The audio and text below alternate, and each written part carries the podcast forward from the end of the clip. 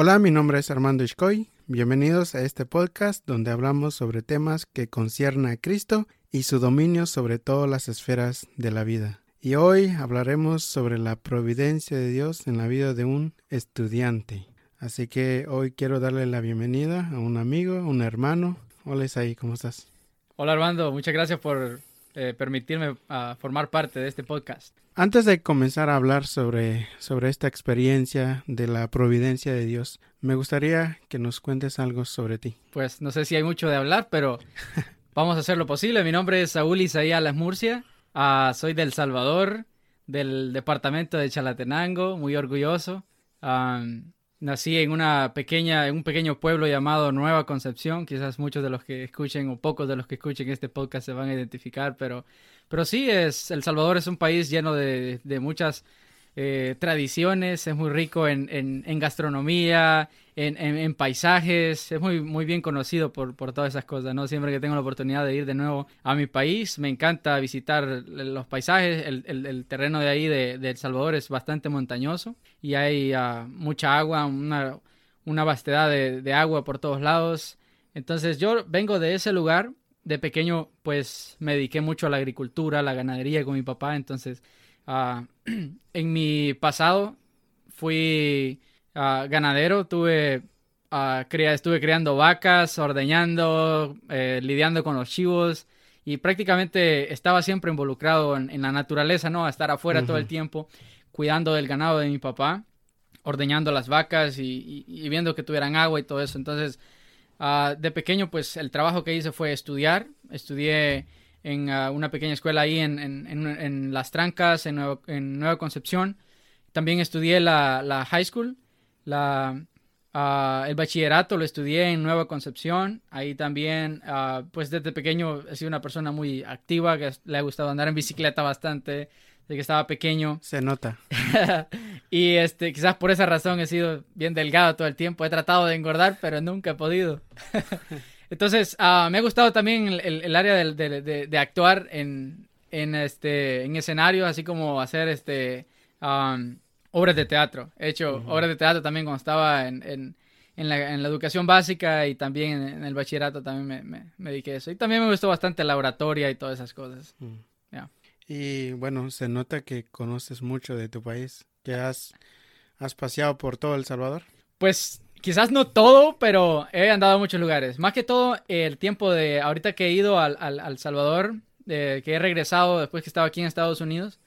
Um, cuando he regresado, pues he ido a, a, conocer algunos lugares los que más me llaman la atención. Um, quizá agregar que pues tengo ahorita actualmente 23 años. Tengo 23 años y... Um, Estoy estudiando en Jefferson State Community College. Ahorita, uh, un community college bien uh, cercano a mi casa. Yo vivo en, en, en la ciudad cerca de, de Pelham. Uh -huh. um, y eso es lo que estoy haciendo ahorita.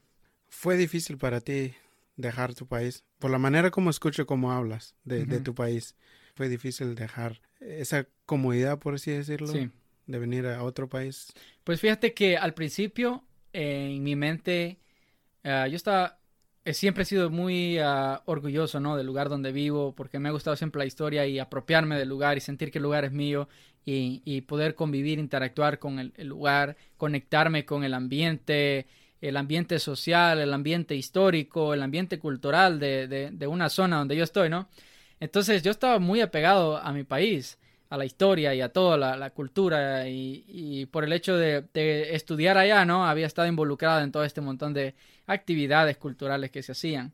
Entonces yo, mi idea nunca era venir a Estados Unidos. Mm. Yo nunca decía voy a ir a Estados Unidos, como muchos dicen, no, cuando crees que me voy a ir para Estados Unidos, no. Yo decía, yo voy a estudiar, a estudiar agronomía aquí en el país, estaba pensando ir a la ENA, es la Escuela Nacional de Agricultura y Ganadería de El Salvador.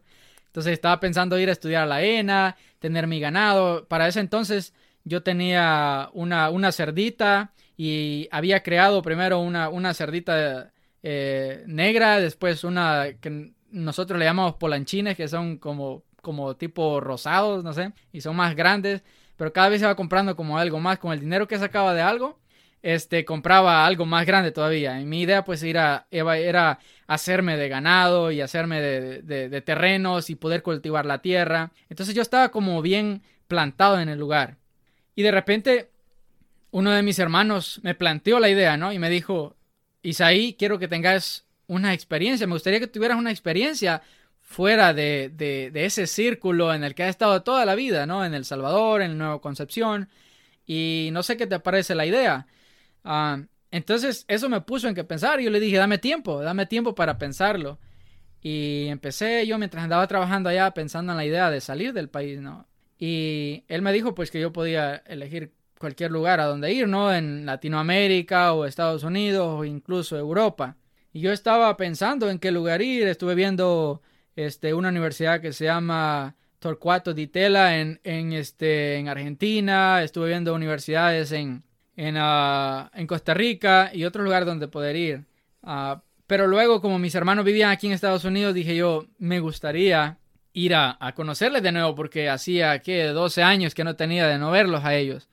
12 y, y, otro como 16 años de no verlos. Entonces, me gustó mucho la idea de venir. Entonces, eso de poder ver a mis hermanos uh, fue como algo que me motivó más que todo. Considero que es lo que me motivó a poder venir a Estados Unidos. Porque yo quería verlos, quería conocerlos a ellos. Y de no ser por eso, quizás no hubiese venido, a, hubiese venido aquí a Estados Unidos específicamente. Porque imagínate, o sea, no hablar nada del inglés. Yo vine acá con cero inglés. Siempre que le comento esto a la gente le digo, imagínese a, a la persona que hable menos inglés, que no pueda decir nada. Esa que usted diga, e, e, este no va a sobrevivir, pero ni un día. Esa persona era yo cuando vine a Estados Unidos. Esta es una exclusiva, yo no, yo no sabía eso. ¿Ah, en serio? Yo pensé que tú ya habías estudiado inglés. Oh, no, no. O sea, yo era, sí, de, cierta forma, en, en, la, en el bachillerato nos dan como clases, ¿no? Pero siempre fui el, el, peor, ¿no? De, de la clase. Mm, siempre fui el que, el, que, el que no sacaba buenas calificaciones y, para serte sincero, nunca creí poder aprender inglés. O sea, eso estaba fuera, fuera de mi órbita, por decirlo así. Aprender inglés no era algo que yo creía posible, porque, o sea, digamos, si yo te pongo una canción o alguien hablando en chino, Así escuchaba yo a las personas hablando inglés, o sea, para que veas la dimensión de, qué tan lejos yo estaba de poder hablarlo. Y sinceramente, pues, quizás me sabía algunas palabras, pero ni siquiera la pronunciación la tenía correcta, porque allá, pues, es bien difícil para que te enseñen correctamente cómo son las cosas aquí. Hablemos de la fe.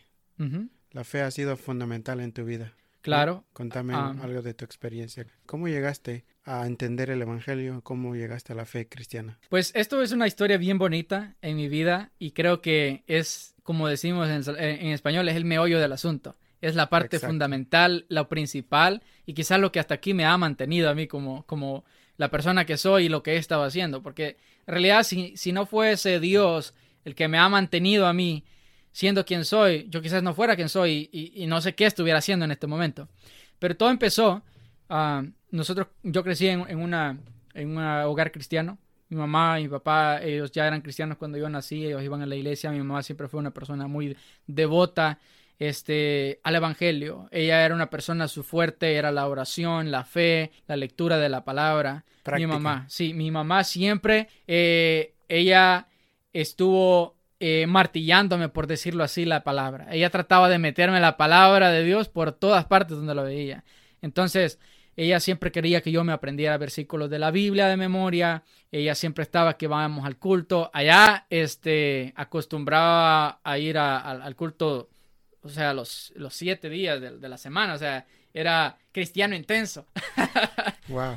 Así como, como bien intenso, ¿no? Entonces, Ah, mi mamá fue una parte fundamental, considero yo, en, el hecho de, seguir manteniéndome en la fe hasta este momento. Entonces mi mamá me decía, tenés que orar antes de acostarte, antes de levantarte. Entonces ella prácticamente fue la persona que me orientó, la, que, la persona que Dios utilizó para orientarme y para, para plantar esa semilla del Evangelio y para fundamentarme en el cristianismo. Luego yo empecé a seguir involucrándome más en la iglesia. Me gustó bastante el área de... Yo siempre miraba a los predicadores así como personas como las que yo quería ser cuando sea grande, ¿no? Sí. Entonces, uh, empecé, estudié dos años teología en un instituto bíblico también ahí en, en, El Salvador. Eso me ayudó un poco más para entender la palabra, para entender cosas que para mí no tenían sentido. Estudié cuando tenía como 15 años.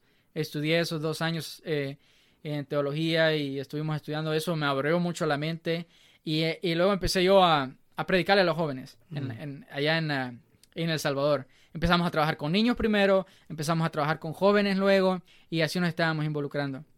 Luego me fui involucrando más, después empecé a ser este, eh, supervisor uh, de distrito de, de iglesias en, en, en, El Salvador de la misión de donde yo era. Entonces, nuestro trabajo pues era velar que, que las iglesias estuvieran siempre unidas, ¿no? Siempre en mi área eran los jóvenes, ¿verdad? Entonces, cada cierto tiempo, es decir, cada mes, íbamos a, a visitar una iglesia de, de, todas las que vienen en el país y visitábamos, teníamos una reunión con los líderes, les preguntábamos cómo estaba haciendo todo el manejo de la iglesia, si todo estaba funcionando bien.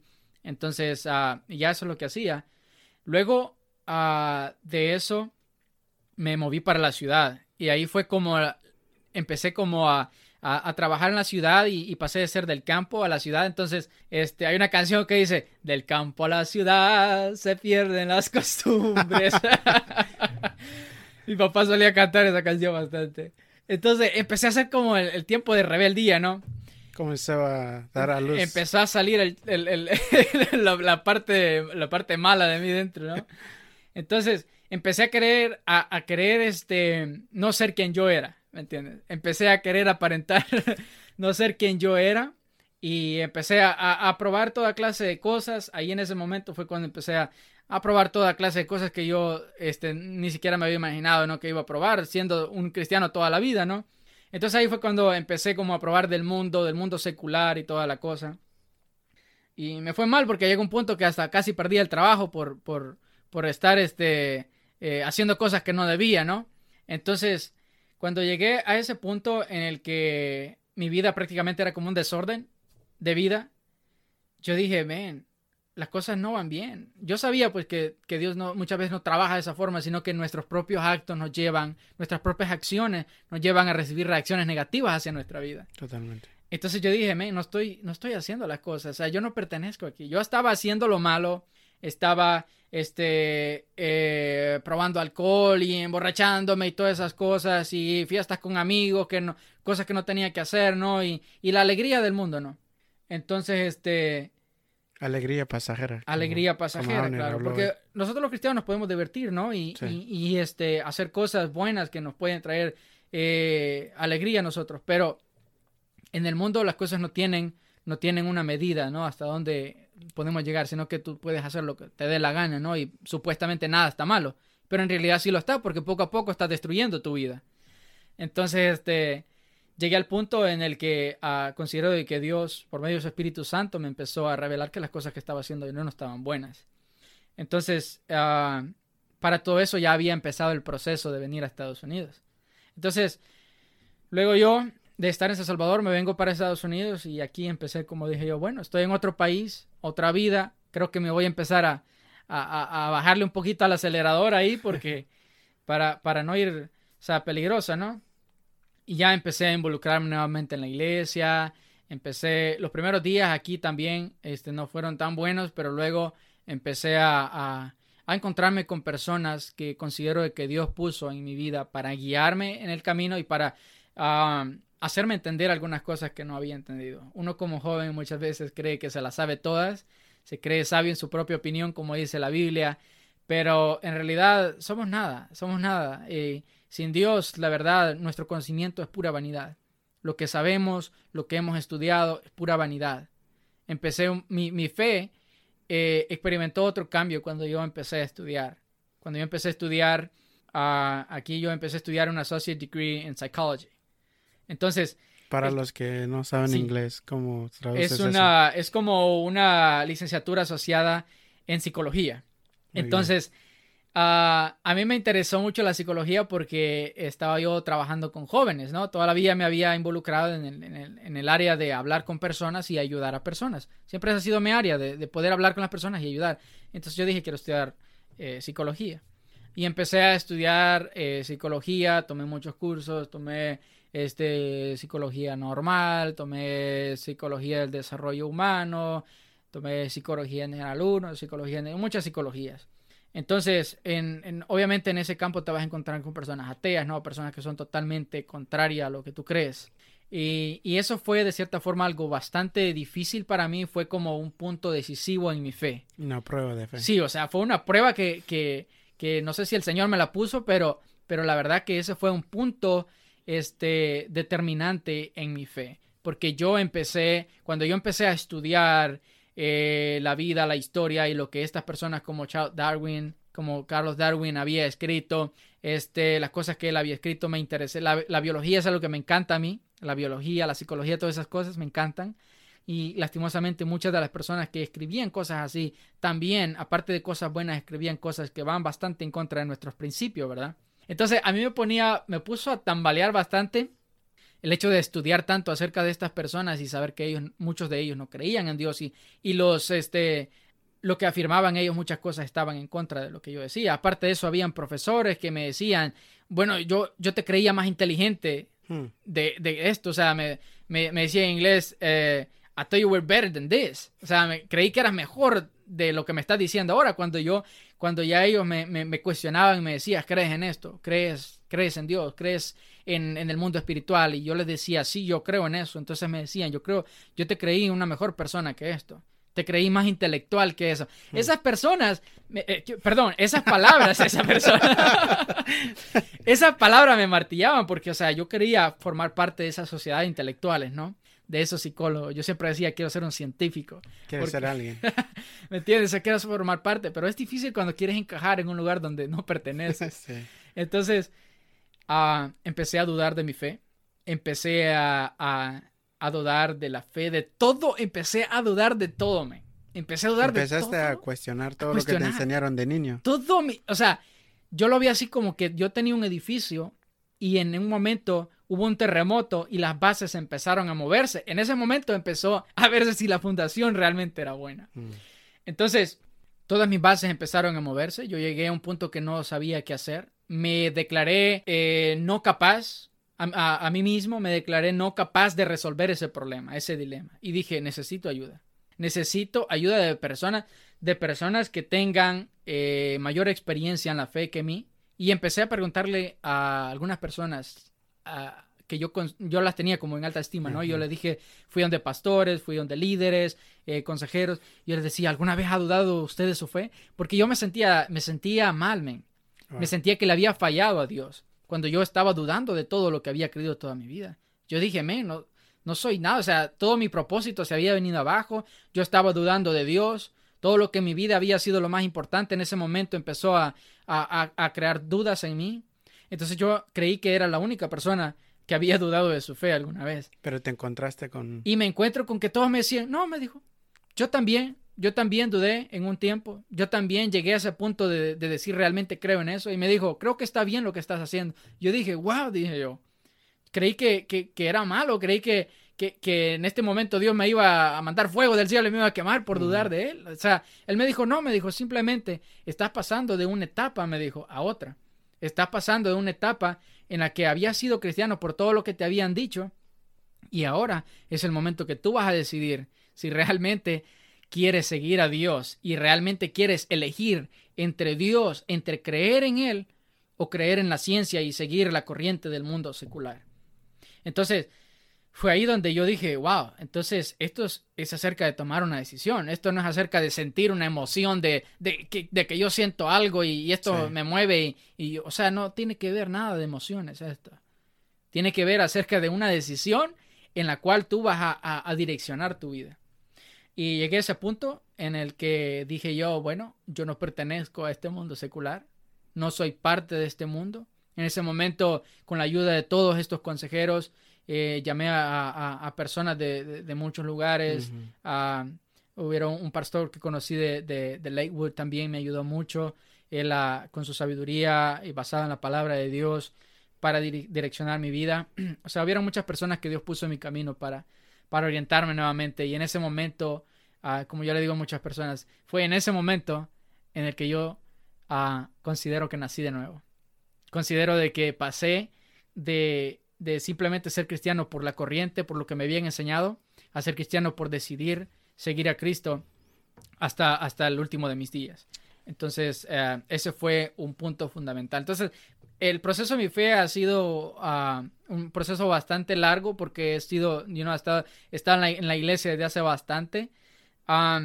Pero quizás no todo el tiempo había sido un, cristiano de decisión, sino que muchas veces un cristiano de emoción, un cristiano por, por lo que me habían influenciado, pero llegué a un punto eh, en, el, en el cual tuve que tomar la decisión realmente de seguir a Cristo. ¿Y, ¿Y, todo lo que tú crees ahora es diferente de lo que creen tus padres? No, no, todo.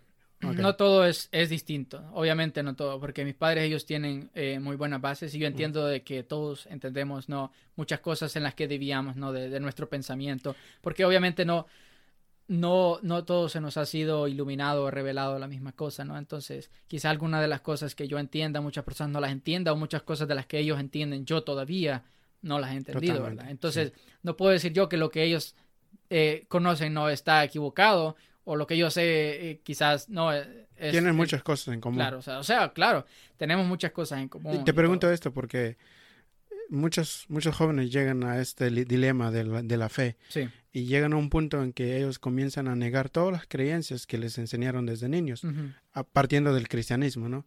Comienzan a negar casi todas las creencias básicas de la fe cristiana. Claro. Entonces, por eso te pregunto de que tienen cosas en común. Por ejemplo, en mi caso, igual crecí en una familia cristiana, me educaron como, como cristiano, como hace cualquier familia, pero yo no era creyente. Hasta, hasta después de 19, 20 años me vine, conocí a Cristo y, y ahora creo todas las cosas que creen mis padres. Es decir, eh, yo a la luz de la palabra de Dios, yo estudié y llegué a la conclusión y, hablo con mi familia, especialmente con mi mamá, y hablo con ella y y siempre estamos de acuerdo en todas las doctrinas. Sí. A mí me sorprende eso. Muchos jóvenes dicen, a mí me enseñaron esto y ahora yo ya no quiero creer esto. Sí. Ya creo otras cosas. Pero es muy interesante tu experiencia de cómo desde niño te inculcaron la fe cristiana. Sí. Y Dios usó eso. Claro. ¿Cierto? Claro. Dios usó eso. Sí. Yo, eh, eh, como tú dices, ¿no? Con mis padres compartimos muchas de las bases de, de la doctrina cristiana nosotros la, mantenemos. Siempre hay algunas cosas en las que debíamos en el pensamiento, pero la, misma Biblia dice, la misma Biblia dice que tenemos que retener lo bueno y desechar lo malo de todas las cosas, ¿no? Yo considero, soy una persona de que considero que uh, todos no tenemos cosas buenas y cosas malas, ¿no? Entonces yo hay cosas buenas que puedo agarrar de ti, pero hay cosas que quizás eh, prefiero dejarlas así, ¿no? Entonces igual con mis padres, ¿no? Hay algunas cosas que yo digo, esto es mío, esto me lo, me lo echo a la bolsa, como decimos. Totalmente. Pero hay cosas que digo, esto quizás no me va a servir. Mm. Yo creo que llegas a un punto en, el cual puedes escuchar personas que incluso no comparten tus ideales, pero siempre vas a poder encontrar cosas buenas de las cuales puedes aprender algo de estas personas. Y eso es interesante. Y, y bueno, ¿y cómo ha sido tu experiencia acá? Al llegar acá, el ambiente, las personas. ¿En Estados Unidos o sí, en, Estados Unidos? Ok, en Estados Unidos, pues Bueno, al principio no vine a UAB, esto quizás no lo había dicho. Vine a UAB a estudiar inglés específicamente. Y pues la experiencia fue una experiencia multicultural en, en UAB. antes, de, antes de comenzar ahí, ah, ¿qué idea tenías de Alabama? Porque fíjate que yo he conversado con personas y, es interesante. Ah, para dar un poco de contexto, yo, yo vivía en, en la Florida y y yo le dije a un amigo que era, por una razón, era un doctor, era guatemalteco, y me dijo, ah, ¿te vas a mover? Y le dije, le dije, sí. ¿Y para dónde vas? Y le dije, bueno, escuché que Alabama, pero yo no conozco ese lugar, no, ni siquiera eh, eh, lo he buscado en el mapa. Entonces me dijo, ¿quieres ir a cuidar vacas o qué? Y yo, ah, no, no, no, no pienso ir a cuidar vacas, pero eh, no sé a qué viene eso. Pero me dijo, no, es que allá es diferente solo te puedo decir, allá es diferente. Y yo dije, bueno, pero tengo un trabajo seguro, así que voy a ir allá. Y cuando llegué aquí ya entendí por qué dijo eso, porque es montañoso, es totalmente diferente que la Florida. o te trajiste las botas y el balde ahí, pues, por cualquier cosa no voy a hacer y no esté preparado. Sí, ah, entonces llegué aquí, entonces, pero esa era como la idea que tenía la gente de Alabama. Pero también hay, hay unas personas que he conocido a lo largo del tiempo que he estado acá, ellos me dicen que tenía una connotación negativa, oh, de, Alabama. ¿Y cuál era tu, tu experiencia? Es decir, ¿qué, ¿qué, es lo que te decían de este estado antes de, venir? ¿Es un estado así, asado? Ya, pues uh, esto es chistoso, ¿no? Porque tenemos muchos estereotipos, ¿no? De los lugares cuando lo conocemos, especialmente nosotros que somos de Latinoamérica, que muchas personas de nuestros países ya están aquí, ¿no? Entonces ellos nos hablan de ciertas cosas y quizás no es la versión correcta. Sí. O, o, o quizás la versión que nosotros tomaríamos como correcta, ¿no? Entonces, número uno, de Estados Unidos yo tenía el concepto de pequeño de que todo era cemento. ¿En serio? Sí, de que no había, no había pasto, no había zacate, no había nada, sino que todo era cemento. Wow. Bueno, eh, y... De película. Ciencia ficción. No, pues, sí, yo saber qué era lo que había visto. eh. Entonces, de Alabama, sí, ah, la idea que tenía era como una montaña perdida en, en la nada. Esa es la idea que yo tenía. Porque cuando me, da, cuando veía yo videos de Alabama, miraba yo que la gente pasaba por carreteras en medio de bosques. Yo sentía men, que me iba a ir por allá por el Himalaya, no sé por dónde. a perderme en, alguna tribu de, perdida, ¿no? Ah, pero ese era, ese era el, el- concepto que yo tenía de Alabama, de un- una montaña perdida en, en el medio de la nada, ¿no? Y la verdad no tenía mucho conocimiento acerca de cómo era el sistema y las cosas aquí. Pero, pero sí, una de las cosas que me, que me asombraron bastante cuando llegué aquí era, número uno, cuántos pinos, cuánta la vegetación, ¿no? Porque es muy distinta a la, la- mía. Y otra cosa es de ver los carros, muchos carros nuevos aquí. No, pues de ver los peroles viejos allá del, del Salvador. Y venía a ver esos carritos bien finitos, bien pintaditos y todo. Y, y, y yo dije, me, ¿qué es lo que, qué es lo que hay aquí que ¿Qué es no hay que allá? Dije yo. O sea, yo me asombré cuando vi. Yo le decía a mi hermano, fíjate que yo me fijo que solo carros nuevos hay acá, man". Sí. Claro, o sea, después de ver todo el, el chatarrero de, allá de en, en- en- en los que andábamos todo el tiempo nosotros allá, me- eso, esa es otra cosa que, que me asombré, ¿no? De ver tanto, tanto carrito nuevo. Y de la y de la gente. ¿Qué connotación tenías? Oh. Positiva, negativa. Y la historia. Eh, Tú sabes, ¿no? Sí. Este, este estado tiene una historia. Sí, claro, sí. Ah, pues para serte sincero, no sabía mucho acerca de los problemas sociales históricos que habían ah, habido en este, en este lugar ni en Estados Unidos. No tenía, no tenía una, una idea de, de, de los problemas sociales que este país había vivido en, en la historia, ¿no? Ah, porque en la escuela y todo yo había estudiado historia, pero solamente de El Salvador, Lo básico. O de tu país. de mi país, más que todo de El Salvador y muy poco acerca del, del ámbito global, muy poco. Especialmente Alabama, ¿no? Sí, o sea, peor todavía Alabama, o sea, nada que ver.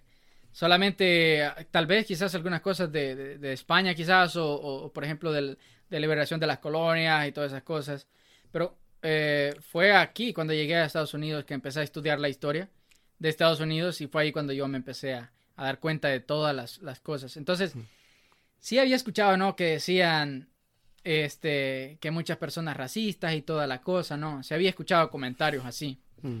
Ah, pero en realidad no tenía, no tenía una, una... Porque, imagínate, nosotros venimos de un país, bueno, yo, yo vengo de, del Salvador, ¿no? Que es un país prácticamente, probablemente esté equivocado, pero eh, podríamos decirlo unicultural en su mayoría, ¿no? Las minorías en nuestro país son bien pocas, en nuestro país, El Salvador. Entonces, casi todos compartimos la misma cultura y los, po- los pocos eh, turistas que recibimos eh, en, en nuestro país no es algo que lo vamos a ver todos los días, frecuentemente como aquí, no que vas a ver personas de, de- de Asia, que personas de... Cada esquina. O sea, vas a ver personas de todos lugares, ¿no? Este es un ambiente bastante multicultural. Es muy fácil para ti tener una idea de cada cultura. En cambio, en El Salvador, la cosa era distinta porque yo quizás como tres, cuatro, cinco veces había personas, ha visto personas de color, ¿no? O, o- o- blancos, así como aquí, ¿no? Los europeos y toda esa gente. Eh, entonces, cuando vine acá, esa fue otra cosa que me asombró bastante, de ver a cuántas diferentes culturas estaban en este lugar, encajando en, en el misma área geográfica. Eso fue algo que me llamó mucho la atención también y de lo cual aprendí mucho. Y hablando de la providencia de Dios, ah, Dios te puso personas aquí, en este estado. Por supuesto, definitivamente. Cuéntanos algo sobre eso. Una experiencia que... Te voy Que a te contar, haya- te voy a contar esta, esta experiencia que, que me hizo llorar. Me hizo llorar el día que pasó.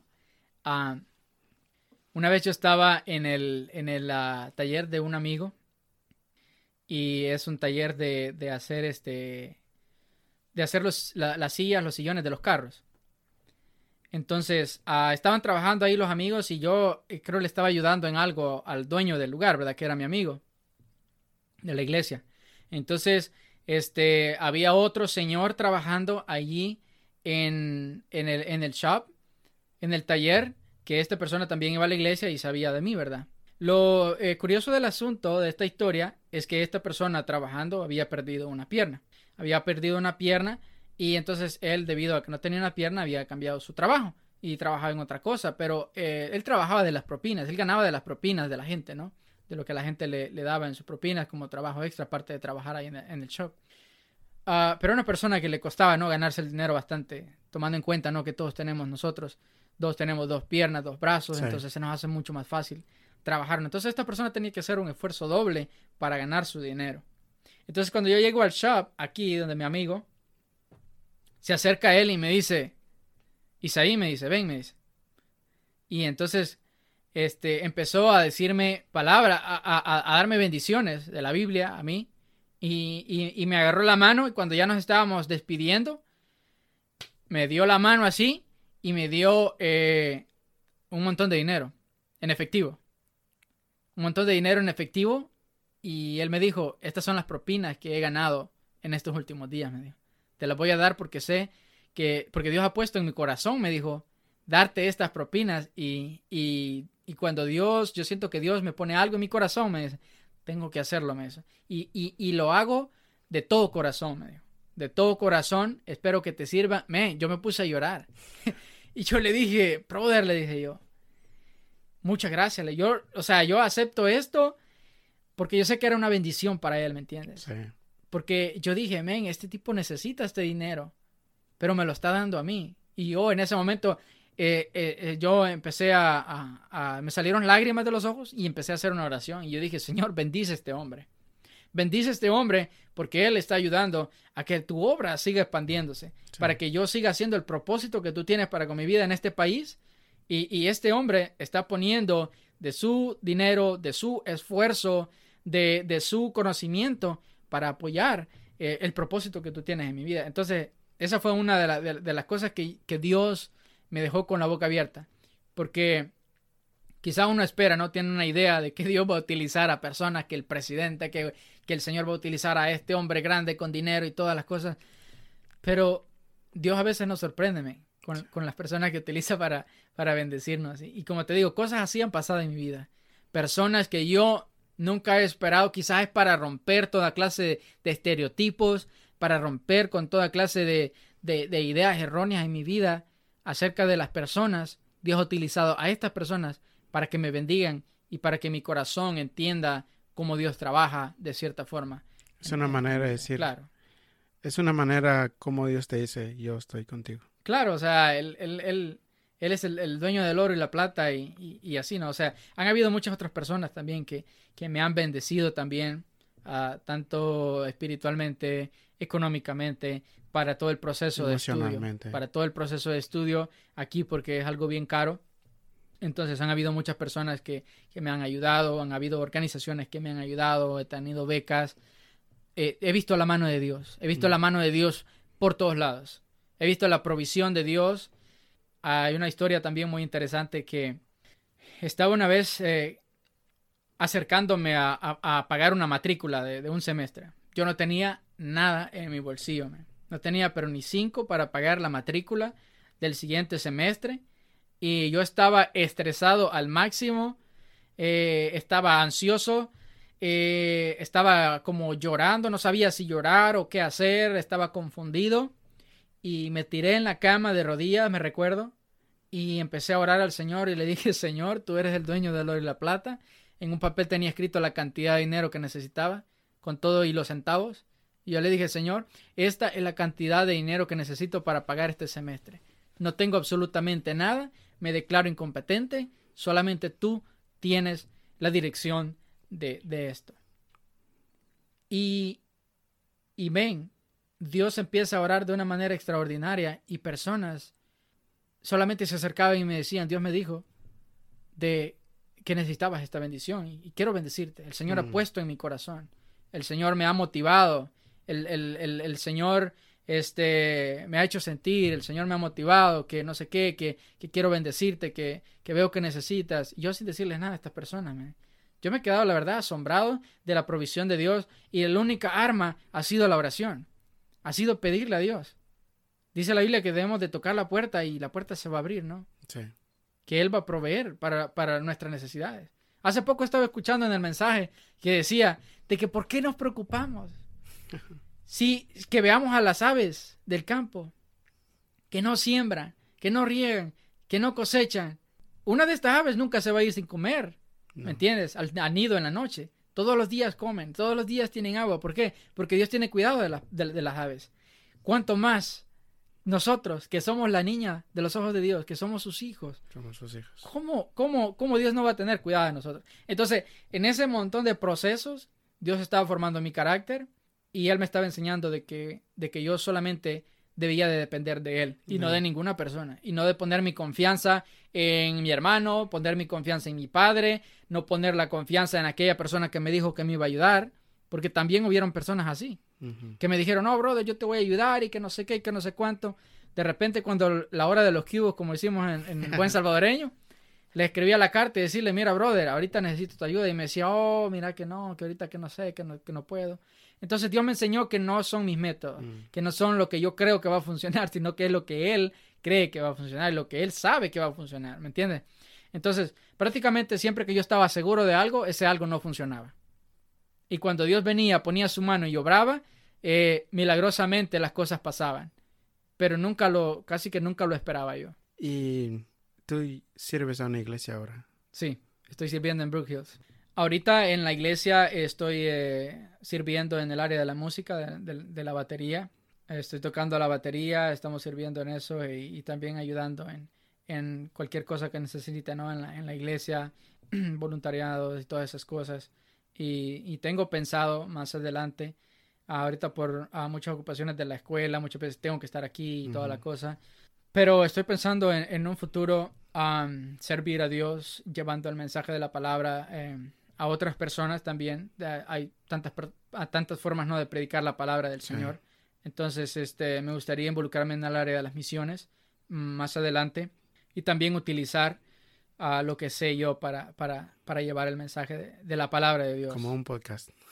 Como un podcast. ¿no? Contar tu testimonio. Claro, o sea, lo que Dios, Dios utiliza. Dios utiliza. Esta es una herramienta que Dios utiliza. Esto no es acerca de nosotros, esto es acerca de la historia de Dios, ¿no? De lo que Él está haciendo en nuestras vidas. Entonces, uh, por ejemplo, yo ahorita, eh, al principio no dije que estaba, empecé como estudiando la licenciatura asociada en psicología, pero luego eh, decidí mejor cambiarme a a enfermería. Entonces, este, he decidido tomar este cambio y, creo que es algo que Dios puede utilizar para llevar no solamente su mensaje, sino sanar a personas, ¿no? sino ayudar a personas para, para que en sus condiciones físicas, este, de salud y todo eso, yo poder apoyar a estas personas. O sea, eh, utilizar estos dones ¿no? para el servicio de la comunidad y a la vez no llevar también el alivio ah, espiritual a las personas que tengan la oportunidad si Dios nos da la oportunidad, podríamos grabar otro podcast sobre, o otro episodio sobre la psicología y el cristianismo, que es un tema interesante. Claro, claro. La última vez que hablamos y me compartiste un poco de eso y yo estaba así como que, wow, eso es interesante todo eso.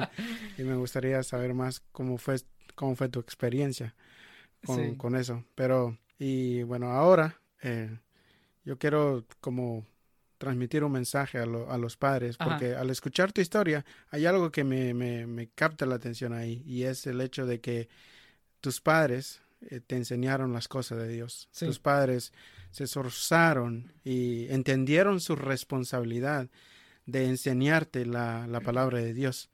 La responsabilidad de ellos no era convertirte a, a Cristo. Claro. Su responsabilidad era enseñarte todo acerca de Dios, acerca de su palabra y dio fruto. Dio fruto ahora que tú eres un creyente, ahora caminas con Dios, ahora crees en Cristo como tu único Señor y Salvador. Claro. Y quiero tomar este tiempo para, para alentar a los padres. Yo sé que muchos padres nos van a escuchar, eso tengo por seguro. Ya se me han acercado muchas familias, se me han dicho, hey, ¿sabes qué? Eh, hemos escuchado tu podcast, hemos escuchado esto. Yo le digo, viene, viene más, viene más, así que eh, estén atentos. ¿Qué consejo como hijos? Eh, ¿Qué consejo podríamos darles a los padres que tienen hijos pequeños? Yo lo que les puedo decir a los padres que me están escuchando en, este momento es que no hay mejor mensaje que ustedes pueden dar a sus hijos que el ejemplo. Sus hijos van a aprender de lo que vean hacerlo a ustedes. Ellos van a, a aprender más de lo que ustedes digan, van a aprender de lo que ustedes hacen. Ustedes pueden pasar toda una vida diciéndole a sus hijos que oren, pero si ustedes padres no oran, sus hijos no van a orar. Ustedes pueden pasar toda una vida diciéndole a sus hijos que ayuden al necesitado, pero si ustedes no toman un pedazo de pan francés con frijoles y queso y se lo llevan a la persona que necesita, sus hijos nunca lo van a hacer. Ustedes pueden decirle, pasar toda una vida diciéndole a sus hijos que sirvan en la iglesia, pero si ustedes no lo hacen, lastimosamente sus hijos no lo van a hacer, porque a nosotros no, no nos no nos este, llama la atención las palabras, los que nos digan y todas las cosas. Aprendemos más. Claro, aprendemos. Hay una técnica de la, de la psicología que, que, tiene que ver con el, el, el, aprender por ver lo que las otras personas hacen, ¿no? No de escuchar lo que, lo que las otras personas eh, dicen, ¿no? Hay mucha más eficiencia en la enseñanza cuando tú haces las cosas y te ven hacerlo a, a, a que tú lo digas, ¿no? Porque ¿cómo es que los niños aprenden a caminar, cómo es que los niños aprenden a, correr, a comer, a nadar, porque ellos te ven hacerlo. Entonces, cuando sus hijos los vean a ustedes orar eh, con fervor, leer, la, palabra, leer la palabra, adorar en la iglesia, cuando sus hijos los vean servir con devoción, tener comunión con otros, cuando, cuando sus hijos los vean tener comunión con otros, entregarse al Señor, cuando, cuando los hijos vean a los papás y las mamás derramarse con lágrimas, orando al Señor por una situación difícil que estén pasando en su matrimonio, en su vida personal, sus hijos van a decir, men, esta es la forma. ¿Por qué? Yo veía a mi mamá a las 12, a la una, mi mamá no tenía hora para estar orando o llorando, porque a veces ella se quedaba en el cuarto del que estaba la par. Yo me levantaba a la una de la madrugada y esa mujer estaba derramándose en la presencia del Señor llorando y orando al Señor pidiendo por todo. Yo me ponía a escuchar lo que ella decía en la oración y ella oraba, oraba por toda la familia, oraba por las personas, oraba por la bendición, oraba por los problemas matrimoniales, por la familia. Entonces era una mujer que vencía sus batallas de rodillas en un cuarto. Mm. Entonces yo dije, men, esta, esta mujer, esta mujer es mi modelo a seguir. Entonces, uh, yo aprendí mucho más de lo que, de lo que mi mamá hacía, de, de lo que ella me decía. Entonces yo siempre crecí y decía, amén, yo quiero hacer como mi madre.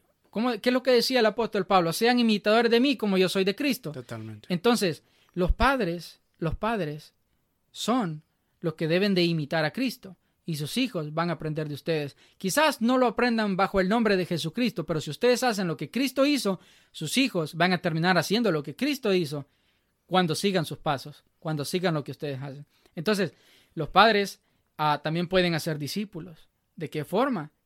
Con sus hijos. Sus hijos los pueden convertirse en discípulos de Cristo ah, por medio de, de, de, ver lo que ustedes hacen. Y que no se frustren si los hijos no ponen en práctica lo que están enseñando. De una u otra forma, eh, el fruto se va a ver. Lo que los padres hacen cuando, cuando sus hijos están creciendo y ellos los están educando es sembrando una semilla sembrando la semilla del Evangelio en sus hijos. Entonces, eh, ah, hay todos diferentes tipos de plantas, ¿no? Entonces, las semillas ah, nosotros sembramos, pero hay todos diferentes tipos de plantas. La Biblia también nos enseña de los diferentes tipos de suelo en los que la semilla es plantada. Entonces, el trabajo, considero yo, de los padres es plantar, es plantar la semilla del Evangelio es plantar los, buenos hábitos, es plantar las disciplinas espirituales en sus hijos y más adelante ellos van a decidir si seguir haciéndolo o no. De una u otra forma va a tener resultado. que va a tener resultado. va a tener resultado. Sea poco, sea grande, sea mucho, sea, sea intermedio, pero va a tener un resultado. Déjenme decirles que si tal vez sus hijos no lo demuestren, quizás sus hijos sean totalmente ya ahorita digamos un, muchacho de unos 18, 18 a 19 años, y ustedes dicen, pero mi hijo no es absolutamente nada de lo que yo le enseñé, de lo que yo hice, de lo que yo eh, eh, lo puse a hacer. Pero déjeme decirle que dentro de esa persona la semilla del Evangelio está ahí y en su momento, en su momento, esa semilla va a germinar y esta persona de algo le va a servir en un futuro. Y lo dice alguien que no es padre aún, pero es un hijo.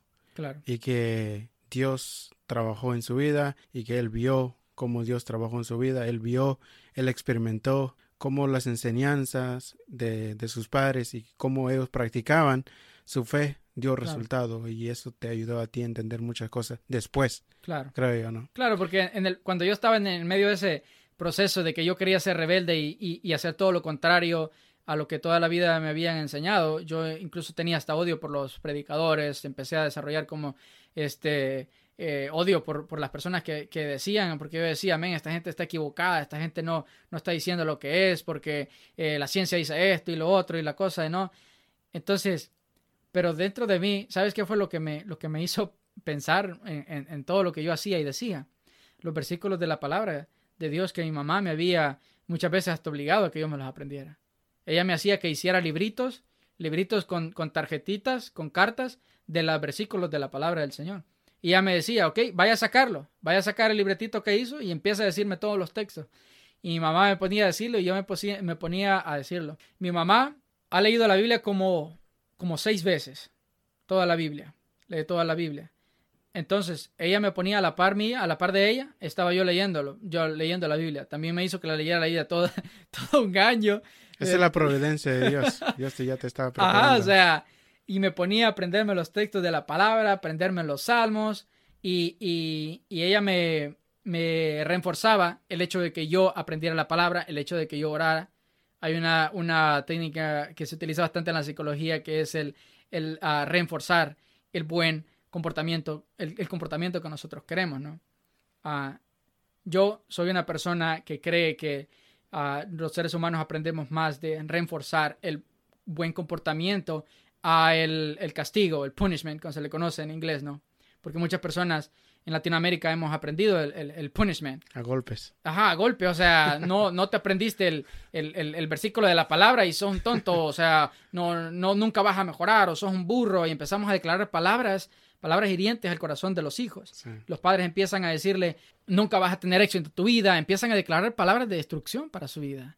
Padres que están escuchándome en este momento, yo les digo, debemos de cuidar nuestro vocabulario que utilicemos para los hijos, ¿entiendes?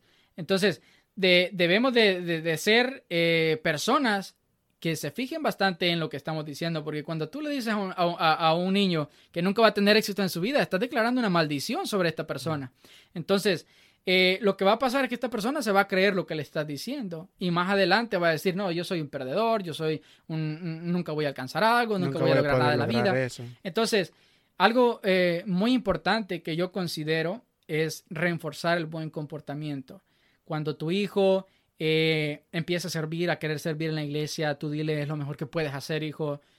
Puedes, este, esta es una forma en la que Dios, estoy seguro de que Dios se siente agradado de lo que estás haciendo en este momento. La Biblia nos manda y estás haciendo reforzar, este, motivar a las personas, motivar a, a- a- a los hijos a, a que hagan las cosas buenas, ¿no? Es otra, otra técnica bastante eficiente en la psicología, el, el reforzar el buen comportamiento. Yo quiero agregar algo a lo que dijiste, de no hablar cosas negativas a tus hijos.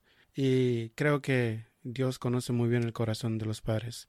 Por eso cuando Dios le saca a- al pueblo de Israel de Egipto, Él les dice, les voy a dar mi ley, mi palabra, y quiero que les hables a tus hijos, de Sí. día, de noche, cuando camines, cuando vas por las calles, en todo lugar, háblale la ley de Dios. ley. Entonces creo que esa es una buena manera de, de quitar ese o dejar de usar ese vocabulario, de decirle Sí. a los hijos ciertas cosas negativas y comenzar a enseñarles en todo momento las promesas de Dios. Claro. Entonces, c- ¿cómo podemos ayudarlos a aquellos que, que dudan, aquellos que quizás ya comenzaron a ir a la universidad y entran a otro mundo, se les cuestiona, se les dice o se les dice otra cosa contrario a la fe de ellos? ¿Qué, ¿Cómo podemos alentarlos a que permanezcan, a que busquen más de la palabra de Dios, a que se unan más creyentes, más sabios que ellos? ¿Cómo podemos? Sí, muy buena pregunta. Ah, no sé si todos, pero quizás la mayoría de, jóvenes adultos que vamos a entrar a la universidad nos vamos a encontrar en algún momento de nuestra vida en ese punto decisivo en el cual nosotros vamos a, a decir si quiero ser cristiano o no quiero ser cristiano.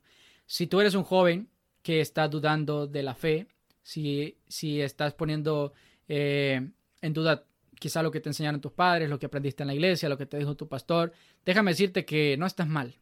No te preocupes, no eres la única persona que ha pasado por este proceso.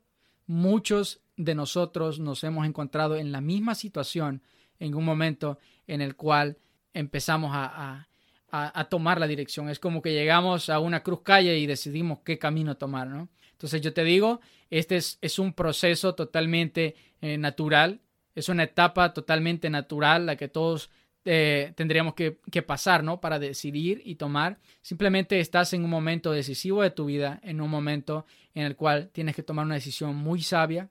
Quiero decirte de que esta es una decisión en la cual no la tienes que tomar a la ligera.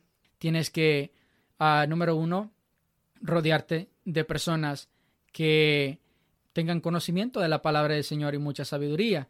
La palabra de Dios dice que en la abundancia de consejeros está la sabiduría, ¿verdad? Entonces, eh, rodéate de estas personas. Cuando tú tengas una pregunta ah, acerca de estas, por ejemplo, eh, acerca de tu fe, ¿no? Y acerca de si debes o no hacer algo, te digo, búscate una persona, tenga un mentor, tenga una persona en la cual tú le puedas ser sincero y contarte, contarle a esta persona, desahogarte con esta persona. Porque si no empiezas a desahogarte todo este, este montón de cuestionamientos, de, de preguntas que tienes, se te va a hacer difícil eh, tratar con estas cosas. Porque eh, yo siempre pongo este ejemplo que es como que hay una colina y hay un valle, arriba y abajo, ¿no? Entonces, cuando nosotros estamos en los problemas, en las dificultades en la vida, nosotros estamos en el valle, en la parte de abajo. Pero siempre hay personas que están en la colina, en la parte de arriba.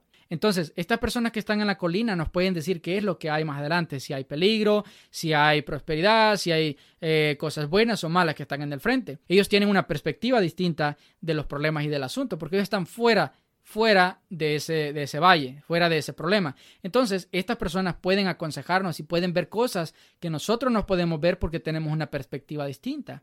Quizás nosotros no estemos equivocados en lo que estemos diciendo, simplemente tenemos una perspectiva distinta acerca del problema. Entonces, una estrategia muy buena es buscar a una persona que tiene una perspectiva distinta del problema que estás pasando. Tiene que ser una persona que esté fuera eh, te aconsejo de que sea una persona firme, fundamentada en la palabra de Dios, que tenga una, una buena doctrina, que, que, sea fiel a una iglesia, uh, que sea una persona que tenga mucho conocimiento y sabiduría de parte de Dios, ¿no? Para que esta persona te pueda guiar en ese camino correcto. Busca siempre el consejo de esta persona, no específicamente tienen que ser tus padres, porque hay muchas personas que dicen, no, pero es que yo no, no quiero contarle a mi padre, a mi papá, a mi mamá acerca de esto. Yo te digo, no tienen que ser tus padres. Muchas de, de las preguntas más complicadas de mi vida yo no las he discutido con mis padres, sino que las he discutido con otras personas, ¿me entiendes? Entonces, este, no tienen que ser tus padres, no tiene que ser tu hermano, no tiene que ser tu hermana, simplemente una persona de que, de que sea una persona humilde, que le guste leer la palabra de Dios y que sea susceptible a, a, entenderte, ¿no? La situación que estás, que estás pasando. Eh, eso es muy importante. Orar es muy importante. Importantísimo. Es, es, es como... el ah, aliento del cristiano, dicen algunos. Claro, es, de, es una correlación negativa. Cuanto que uno sube, el otro baja. Tú empiezas, tú empiezas a, a, a este, dejar de orar y tú empiezas a dudar de la fe. ¿Ok? Una correlación negativa. Cuanto que uno sube, la otra baja. Entonces, si tú este, empiezas a dejar de orar, tú vas a empezar a dejar de creer en la palabra. Entonces, yo te digo de que tienes que orar, tienes que buscar a Dios fervientemente para que tú puedas, tu fe pueda ser incrementada. Entonces, en el momento que yo dejé de, de orar, en el momento que yo dejé de leer la Biblia, en el momento que yo dejé de tener comunión, esa relación íntima con Dios, yo empecé a dudar de mi fe. Fue algo evidente. En el momento que yo dejé de hacer estas cosas, empecé a menguar en mi fe. Entonces, ya les digo, tienen que leer la palabra de Dios, orar, porque esto les va a mantener su fe. O sea, yo no, no te puedo decir que, que vas a dejar de dudar simplemente mágicamente, ¿no? Tú vas a empezar a tener más fe cuando empieces a orar y a leer la palabra de Dios. Porque e, esas son las disciplinas espirituales, ¿no? Y es lo que como cristianos nos mantiene. Y este mensaje es para todos. Claro. Tanto para jóvenes, para adultos. Para todos. Para padres, de que todos debemos madurar. Gracias por tu tiempo, gracias por esta conversación. Yo sé que hay muchas cosas más que compartir y pero vamos a dejar a descansar un poco a los oyentes. Pero me gustaría hacer otro podcast contigo para seguir conversando sobre sobre otros temas interesantes. Por supuesto. Que, que, hemos hablado ya más como en persona y, y hay muchas cosas que, que conversar. Hace poco estábamos hablando con unos amigos en la mesa sobre política, y el cristianismo y eso se puso bueno y, yo decía, bueno, ya me tengo que ir porque esto eh, tengo que grabar hoy un podcast. Ya no, ya no Pero sí, dejar de hablar. eso, es, eso es interesante. Entonces, gracias Gracias por, por estar aquí, gracias por tomarte este tiempo y apartarlo para mí, para mi podcast. Y, y, bueno, espero que esto haya sido de edificación para todos los oyentes. Y ¿Tienes alguna palabra antes de pues, terminar? Muchas gracias Armando por invitarme y muchas gracias a todas las personas por escuchar este podcast y esperamos que Dios siga obrando ¿no? en la vida de ustedes y en la vida de nosotros y, y sigamos aprendiendo todos, tanto yo como todos ustedes, pues vamos a seguir creciendo en, en el conocimiento de la palabra del Señor. Amén. Muchas gracias por escucharnos.